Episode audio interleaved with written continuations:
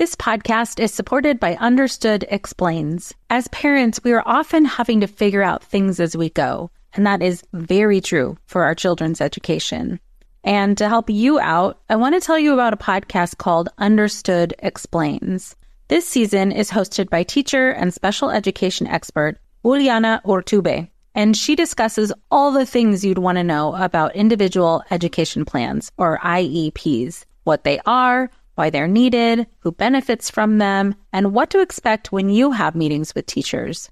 I could have really used this podcast when my son had an IEP for speech when he was six. I was overwhelmed trying to understand the process and what everything meant. The episode on Understood Explains Does My Child Need an IEP?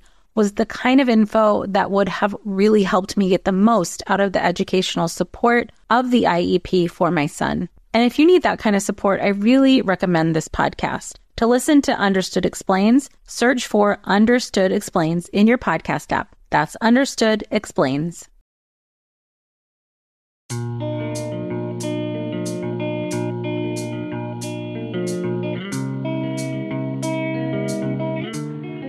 Welcome to Mom and Mind, a podcast about maternal mental health, from conception to pregnancy and postpartum. Real stories from moms and family members who have made it from struggling to wellness, and interviews with experts and advocates who work for moms and families to get the help they need.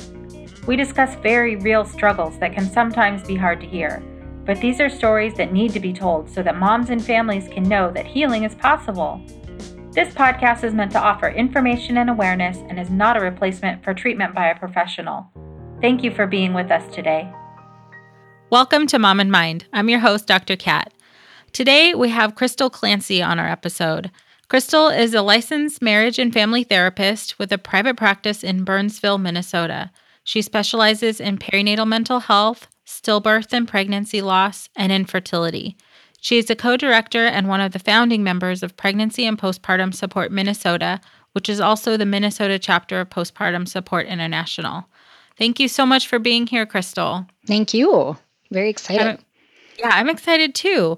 Um, so please tell us a little bit about yourself and how you got into this work. I had my own uh, postpartum experience back in 2005 um, after the birth of my second child, and I did not have any issues after the birth of my first, and that's a question that I always get. Um, uh-huh. And and at that time, I was already in grad school. I had actually completed all of my schooling, all of my internship, and two weeks before she was born, had taken my federal exam. So, oh. thank God, because afterward, I was not in any shape to be doing any of that. so you know, it all works for a reason. Um, anyway, so I, I was already on my way to becoming a therapist and I had always had I went through infertility with my first and so that was an interest for me and grief and loss um, but then after going through postpartum depression going um, getting my first clinical job uh, I I met with some other mental health professionals who also had a similar interest and recognition that there were no no awesome resources in mm-hmm. our area for this topic. And so we very grassroots for several years sat around a table, met once a month, and formed um, Pregnancy and Postpartum Support Minnesota and which I'll just call PPSM going forward because it's a mouthful. and and and it took um, quite some time. Um, so that was in 2006 that that formed, and we were founded. Um, Suzanne Swanson, who's a psychologist in St. Paul, she spearheaded that whole effort. But there were a group of um, six of us who who met every month, got that going. Uh, in 2010, we developed. Um, uh, I was the co-developed co-developer of the helpline which was the first uh, one-to-one peer support model in the state for perinatal wow. mental health. So it was very exciting. Um, it, it, you know we've had our challenges along the way.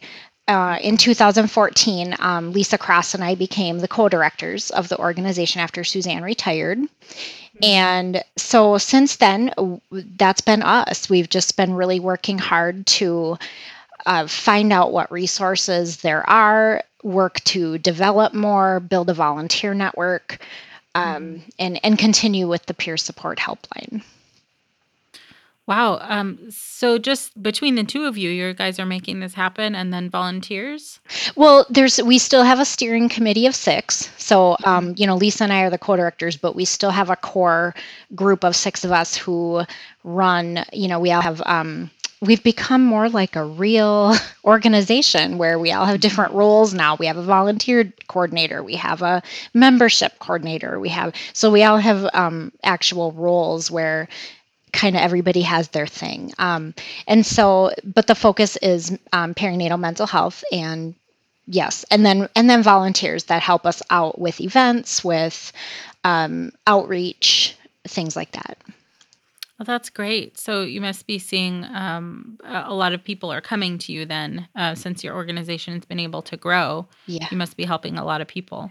I'd like to think so. and then we've built a really great network of provider resources that we have um, listed on our website that uh, that we've had providers who either we've met with that have been working in this area or we've had providers who've approached us wanting more training that we've created trainings for. So yeah it's it's definitely growing. We are still pretty limited to the twin cities area. That's definitely still an issue to not have enough resources in outstate areas, but you know, long term goal to do that. Okay, great. I'm so glad to hear that you guys are doing the work and and I know, you know, every state and every city needs their own local supports and it sounds like you guys are really the support there in that area. Mm. Which is which is really great. So today I'd love to talk to you about screening for depression and screening for other things, um, maternal mental health related, and why that's important and how it works and all the nuts and bolts of screening. If you can, um, that give the, our listeners uh, kind of an intro into the screening process. Sure. So the reason why this is an important topic is because there has been a huge discussion about the importance of screening um, pregnant and new moms, but also dads, which is a whole different show. Um, and and so we've come far enough now that the American College of Gynecologists is recommending screening. The pediatric American Pediatric Associations are recommending screening. However, when we look at how often screening is even happening, the statistics are dismal. There, there are very mm-hmm. few providers. Well, I shouldn't say very few, but statistically, it's not as much as as we would like to see providers who are actually screening for a variety of reasons. And mm-hmm. um, and and again, this is just it's such a new area that that we really need to be focusing on, and and also not just not just hammering it home to providers that they need to be screening, but also educating you know the users of medical services which is everybody um, and a lot of pregnant women and postpartum parents um, that they need to be advocating and and telling their doctor that mm. I something is up I, I was not screened and that's not okay and so that's really yeah. the only way that things are going to change in my opinion is if we work together to speak up about it. So, in terms of the screening itself, what does that look like? What would, how much time would it take a mom or a provider to? Oh, well, first, how much time would it take a provider to to give the screen and, and uh, someone to fill it out and stuff like that? Yeah, that's a really great question because typically, just like with any other screen, most most people will say now when they go to the doctor, even just for a annual checkup. They'll get some kind of a little depression screening. Um, it's just becoming standard practice, which is great. So, specifically for perinatal, um, the screening is very similar. It's you know anywhere from two to ten questions. Typically, providers give it to the person um, to fill out in the waiting room. So, it's more, you know, again depending on variations, language barriers, um, cognitive delays, depression, all of that. It could take a little bit longer to fill out the assessment, but most people, it just seems to take a few minutes to mm-hmm. to go through the questions. They're multiple choice. Um, as far as providers, then they don't that way if they do it that way they don't need to be spending time during the session doing the actual screening they can spend time looking it over and having a dialogue with their patient about it um, which more often than not is not happening so there again it just emphasize that this really even if there is an issue it isn't the screening itself is not something that needs to take a lot of time Okay, so there's a couple different kinds of screens out there. If a provider were listening and thinking, okay, maybe I should think about screening, what is this thing? Where would they find them? Google. and it's it's that's the th- the you know screening again is not an exact science. Um, some providers will say we're just using the PHQ2, which is two questions about depression. Um, some of them use the PHQ 9, which is nine questions, but the one specifically that's the most validated for perinatal is the Edinburgh postnatal Dis- depression scale, which is free. Um, you can print it off online, um, and you don't have to be a doctor or or a healthcare provider to do that. If you're um, a mom or a dad or worried about someone who just had a baby or is pregnant, you can go online and Google this assessment and click on the checklist. And there are even some online. A lot of them are just PDFs that you can print off, but some of them mm-hmm. are click boxes where it will give you a score and just kind of say, oh, you know, you're kind of on the border. You should be concerned blah blah blah so um, i really like it's so accessible it's just people i think they just don't know that it's out there this podcast is supported by Starglow Media's Mysteries About True Histories. From the creators of the hit top ranking kids educational podcast in the world, Who Smarted, the Emmy nominated Nat Geo Disney Plus's Brain Games and Netflix's Brainchild, comes Mysteries About True Histories, affectionately known as MATH, or math, in which kids ages six and up can hear humorous and educational stories that follow two best friends, Max and Molly, while they go on adventures through time, solving puzzles, hidden equations, talking about history, and making learning cool. Episodes transport listeners to moments in history like Pythagoras' ancient Greece, the era of the Aztecs, Sir Isaac Newton's England, and more. When I drive my son to school in the morning, we listen to these episodes that fit perfectly in our commute, with the episodes being about 15 minutes long. And this podcast is right up my son's alley because he loves to solve problems and happens to love math and the types of punny jokes that Max likes to tell.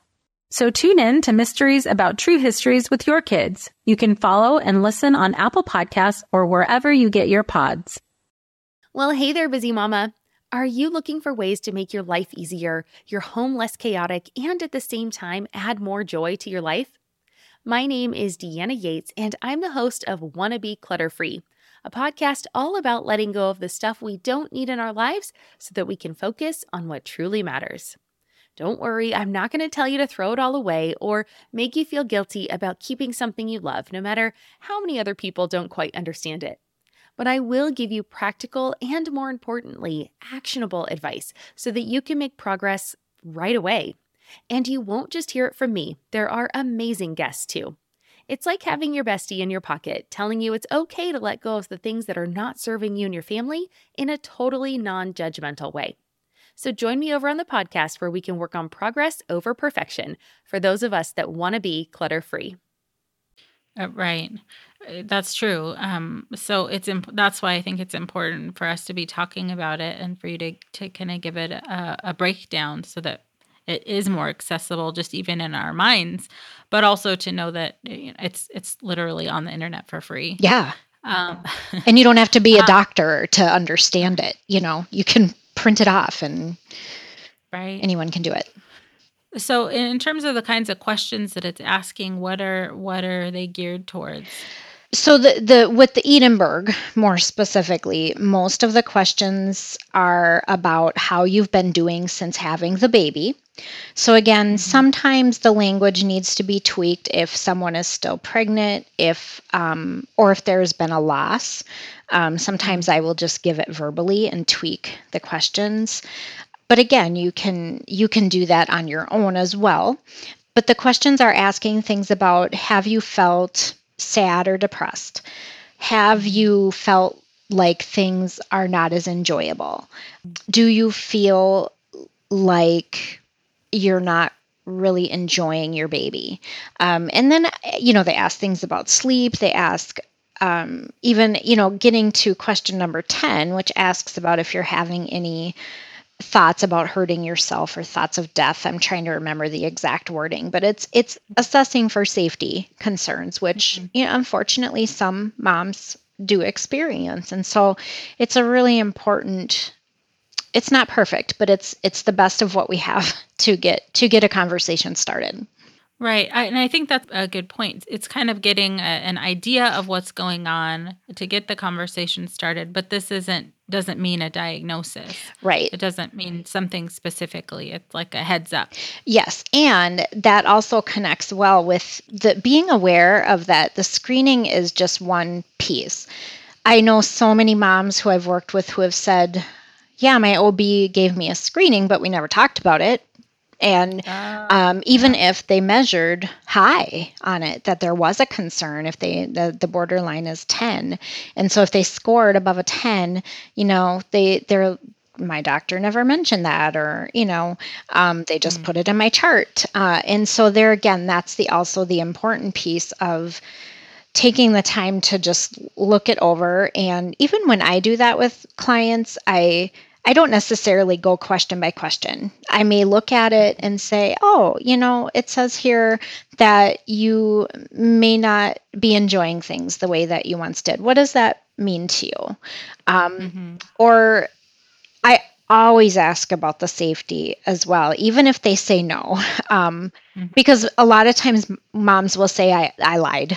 I lied on that right. assessment. Yeah. Um, but they also will often say, um, no, I, I don't want to, I don't want to hurt myself and I don't want to die, but I've had thoughts about um, running away and never coming back. Or I've had thoughts like if I went to bed tonight and just died in my sleep, that would really be okay. And so, mm-hmm. you know, saying, okay, so they're not actively suicidal. However, mm-hmm. they still do not they're not enjoying this at all. They're right. they're needing some extra support and um and, and just need a place to be able to say those things and um, and again so that that's a, just a, one example of why it's important to have that dialogue for some providers uh, anyways and and what from what i've heard um, say well there's just not enough time mm-hmm. or there's there's some kind of excuse for why they shouldn't be doing mm-hmm. this what what would you say to that i would say it doesn't have to take a lot of time. Again, the screening itself can be done prior to the session. There mm-hmm. could be a couple highlights from the assessment touched on that should be being asked in a postpartum visit anyway. You know, mm-hmm. a lot of times with postpartum moms, I even, you know, I used to just pop into a mom's group that ran in my office. I wasn't running it, but it would be going on and I'd just pop out and, and just say hi to the new moms and how are you doing? And out would come the tears, you know, and yeah. that doesn't necessarily mean they're clinically depressed, but again, it doesn't take much to get get it going sometimes. Um, so as far as time, I do think a couple options would be to say it really does not, again, it doesn't take that much time, but it also, mm-hmm. um, you can't afford not to do it because if your patient leaves and something bad happens, which is a, a, a risk, um, you're mm-hmm. liable for that. That's that's one thing. I mean, the the unfortunate hard part of being a, a healthcare provider. But the other part is also you can also put a different system in place so that if you don't have time during that actual session to talk about it, um, some clinics will do something like have another staff member who uh, says, you know, do you could you stay a couple minutes after? There's a couple questions on here that concern me, and I just would like you to talk with someone here about that. Um, or mm-hmm. could I? Um, I know one OB clinic that um, does follow up phone calls, and so they'll say if they have a high screen, you know, they'll say, you know, could could I have my my nurse call you tomorrow and just talk with you about a couple things on here because you know I don't have unfortunately I don't have a lot of time to talk about it, but I want to make sure that we address this because it concerns me. So even just letting them know that you know many many moms will feel dismissed by yeah. by um, being screened and nothing being done with it which also so to um, to the defense of the providers, when they're asked why they don't screen, it's not always about time. A lot of times it's about, I don't know where to send them if there is a problem. And if they don't live in an area where there's a lot of resources or any resources for that matter, they say there's an ethical dilemma with screening and then saying, "Oh, have a nice day. Mm-hmm. Sorry you're feeling like hurting yourself," you know. So it is it's a big right. it's a systemic issue. It's not just a one part, you know, I don't I don't want people to hear that this is all the doctor's fault and problem to fix. So again, it's why we need right. to all be right. a village of how can we fix this problem? So, in part, uh, reflecting back on some of the work that you do in your local area, then you you have a resource list. You yes. have provided, you have yeah. people to refer We're to on a list. And, and in conjunction with Postpartum Support International, since you guys are also a chapter of them, then you also have access to this bigger, broader support system internationally mm-hmm. if that's needed. But at least you guys in your area are an organization that people yes. can reach out to. Hello, you sentient ball of stardust. My name is KC Davis. I'm a therapist and I'm an author of the book How to Keep House While Drowning, where I talk about ways to make it a little bit easier to take care of yourself when you're overwhelmed, stressed, have mental health issues, physical health issues, or maybe you're just in a hard season of life. Maybe you're looking for a place that you can come and listen to some practical advice. This is a podcast for all of the self help rejects. We're going to talk about skills for survival and self kindness. And I'm going to leave the pop psychology at the door. I promise not to tell you to meditate or to journal. We're just going to give you some really insightful conversations with hopefully some practical advice. So I don't believe you need to pick yourself up by the bootstraps. I don't want you to just try harder, and I don't believe that laziness exists. So join me over on Struggle Care, where we can find compassionate solutions that help us function a little bit better. Lynn, this time of year, parenting can be such a flusterclux. You've come to the right place. I'm Lynn Lyons, and I've been treating anxious families for over 30 years. I'm Lynn's sister in law and co host Robin Hudson. Join us for Flusterclux, a podcast for parents who worry. Wait, that's everybody. Yeah, these last few years have felt like one long anxiety attack for so many. Why do you think parents are always surprised that a podcast about anxiety relates to them, even if no one in their house has an anxiety disorder? Well, worry is human. Everyone does it, and anxiety shows up when we face uncertainty. All the parenting tips you've taught me have been essential. I love to break it down into skills we need to manage worry in our families. We've covered so many topics depression, burnout, meltdowns, perfectionism. Don't forget scary mothers in law. Right, but of course, that's not my mother in law. Because that's my mother. And a listener. As a psychotherapist, I like to teach parents and kids how to respond to everyday moments in healthy ways. Managing anxiety really can be taught. It really can. And I'll even tell you what to say. We talk about serious stuff, but without being too serious. Anxiety wants everything serious. Anxiety doesn't stand a chance when we're laughing, even about the tough stuff. And even say maybe, oh, I don't know what to do with this um, patient. Right. Please and help. and I mean, I think I really honestly think there's no excuse. Even if you live in a rural area where you cannot think of a single therapist that has worked with postpartum depression or anxiety or loss or whatever, um, or the mom doesn't have transportation, um, there are still mm-hmm. resources. There are home visitors, there are support groups, um, like again, our peer support. Most people do have access to a phone these days. Everybody, no, mm-hmm. but most yeah. people do have access to a phone. Not everyone has access to the internet. But if they do, again, there are right. online support group options. There are there are options that are available to most people. So even if you may not live in an area where that face to face is abundant, there's still something that you mm-hmm. can do. And and often even just validating mom, it's amazing how many, and I don't you probably experience this too, but um, how many moms from session one to session two come in and they say, I feel better just because you told me I'm not going crazy, or because you told me yeah. that I'm not a bad mom, or because you told me that I'm not going to feel this way forever. So sometimes, even just mm-hmm. having anybody say to them, We're going to get you through this, this is temporary, might be all they need. Yes. Right. Uh, oh, that's so true. It does. It happens all of the time. And and so I think then screening could have a really positive impact that way. That uh, I think you mentioned, you Yeah. know, some moms do lie, and even for my own situation, I took a PHQ9 and I lied about how bad I was feeling. And it's very easy to not Yeah. be honest with the provider and, and sometimes with ourselves, really, that it's hard to admit that Mhm. things aren't going well.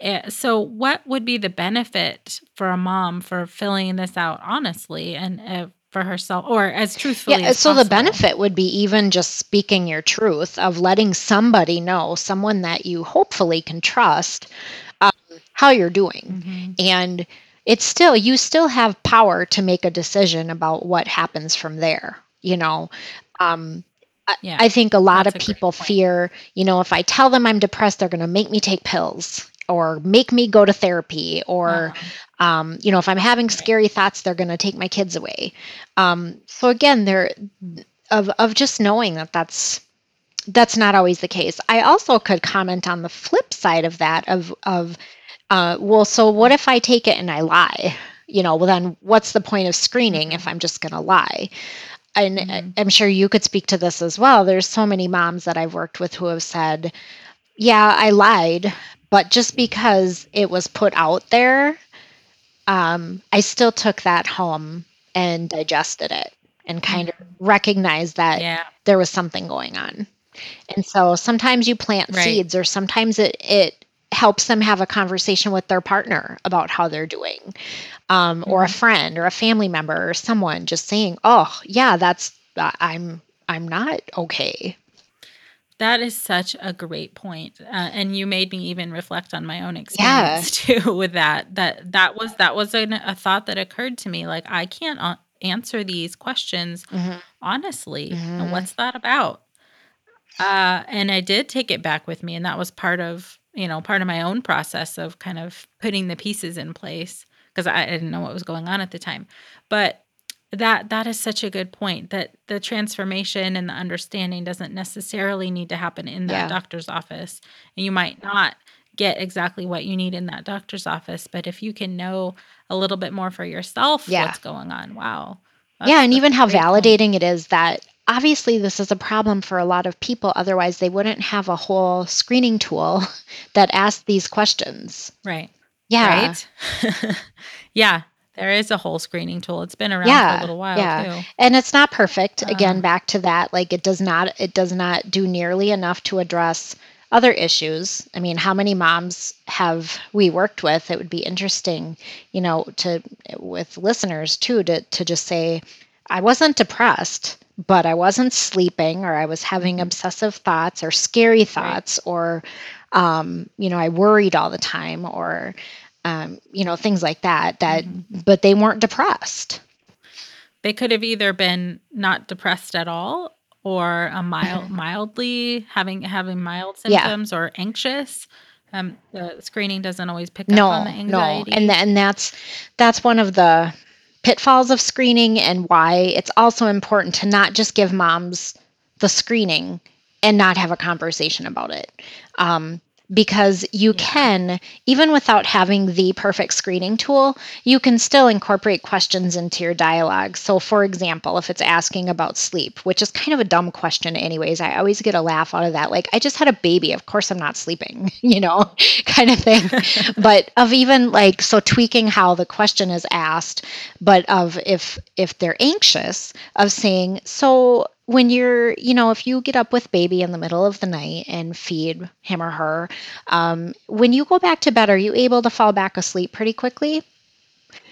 That tells a lot right there about anxiety. You know right away you might have a mom who's like Yeah. no i get up five times to make sure they're still breathing. You know and oh okay. Or or they might say no it takes me a while. Well why is that? Well because i lay there worried about if they're breathing um, and so i have to sometimes i have to get up and check if if that's the case and Mhm. and so again just kind of like you would not get at that information just by going just by saying oh thank you for doing this screening it sounds like the most important pieces are are offering the screening, giving the screening. Uh, for this is for providers is to give the screen, um, and have one or two resources on hand Yes. to refer a mom to.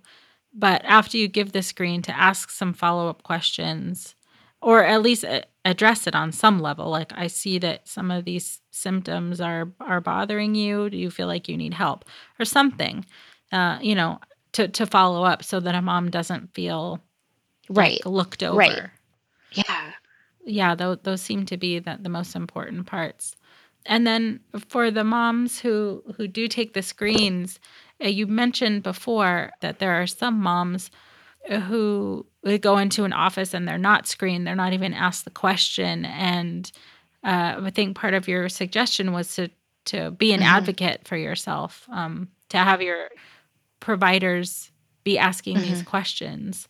Um, what are the kinds of things that a mom could put could take into her pediatrician's office or OB's office to to help them start screening? They, I think, even just um, downloading the screen themselves and saying, "Here's how I'm doing," um, which I know I'm probably sounding a little like Pollyanna here because anybody listening saying, "Okay, so when I was depressed, I know I wasn't thinking I'm going to look on Google and I'm going to print off this checklist and bring it to my doctor."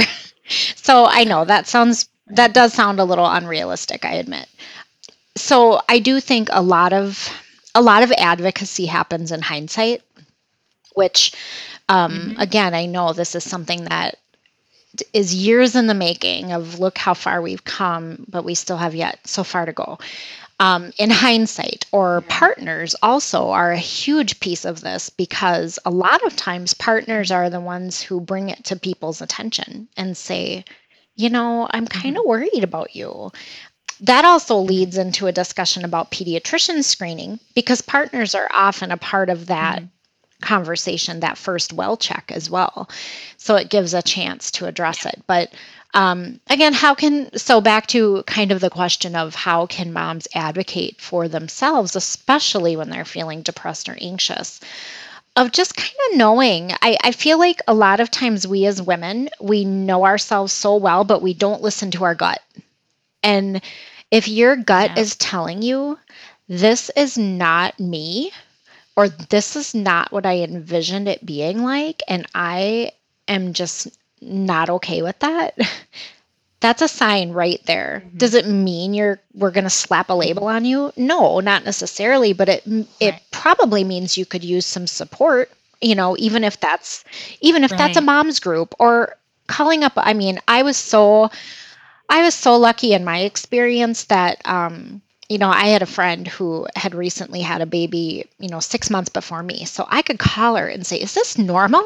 you know, and she'd be like, mm-hmm. No, it's not. Or, Yes, it is. And so, like, who do you have in your life um, that can kind of be that voice of reason? Maybe it's a sister, maybe it's a friend, maybe it's a mom's group, maybe it's the nurse line, you know. So find someone that you can just say, I I just am really questioning. Don't don't ignore your gut. hmm That is a great, great point, and I agree with you that we we very often do. And it's I think you brought up another good point that it's not that you know either you take one of these screens or you have a symptom and of something and that means you have this full blown thing like you know that's portrayed in the media Yeah. dun, Yep. dun, dun, like she has this it's a Right. sp- there's a spectrum there's there's there are mild symptoms and moderate symptoms and very severe symptoms of each thing that a mom could be experiencing and um, it it doesn't look the same Right. for everybody And not everybody needs medication, and not everybody, you know, very few moms end up having to go to the hospital. So again, like I, I do know that a lot of moms, myself included, um, don't speak up out of fear. And so, if that is another thing that we can take away from today, is that um, screening and speaking up should not be um, you know if you feel afraid of that usually that's that's an irrational fear response that's a kind of that's your anxiety or depression speaking saying oh worst case scenario more more often than not Yeah. we ask the questions we get you the support you need and and it usually does not go down that path of the awful things that your brain is telling you. That's so true. That's so true. Okay, so anything else, uh, or have we covered all of the the main topics of screening? Yeah, I think you know. Again, I don't know what more I would say about the um, just the lack of anxiety and trauma questions and anything like that. That's probably would get too wordy. Yeah. So so most of these screens are are essentially built for screening mm-hmm. depression. Uh, they may pick up on some anxiety, but it, it doesn't pick up on all of the aspects of a mom's experience. It's just a way of kind of getting a snapshot of what what might be happening and then an indicator that to, to mm-hmm. look a little bit deeper. Yeah. Okay. all right. well, hopefully hopefully some folks who are listening will consider uh, including screening in their in their offices or in their practice just to to be getting a, a deeper look at the women who are already coming in who are already there right in front of you and I thank you so much, Crystal, for being here with us today and sharing this information and being an advocate for moms and all the work that you do. And you as well. Thank you for having me. By joining us today and listening, you're a part of the growing community of people who are aware and concerned for mothers and families during this beautiful and sometimes very difficult time of life. Please take a moment to subscribe, rate, and review this free podcast so that Mom and Mind can be found by moms, families, and providers who will benefit from hearing our talks. If you or someone you know is having a hard time, help is available. Please look for resources for help at momandmind.com, where you will also find links and information from today's episode. Thank you for listening and being a part of the Mom and Mind community.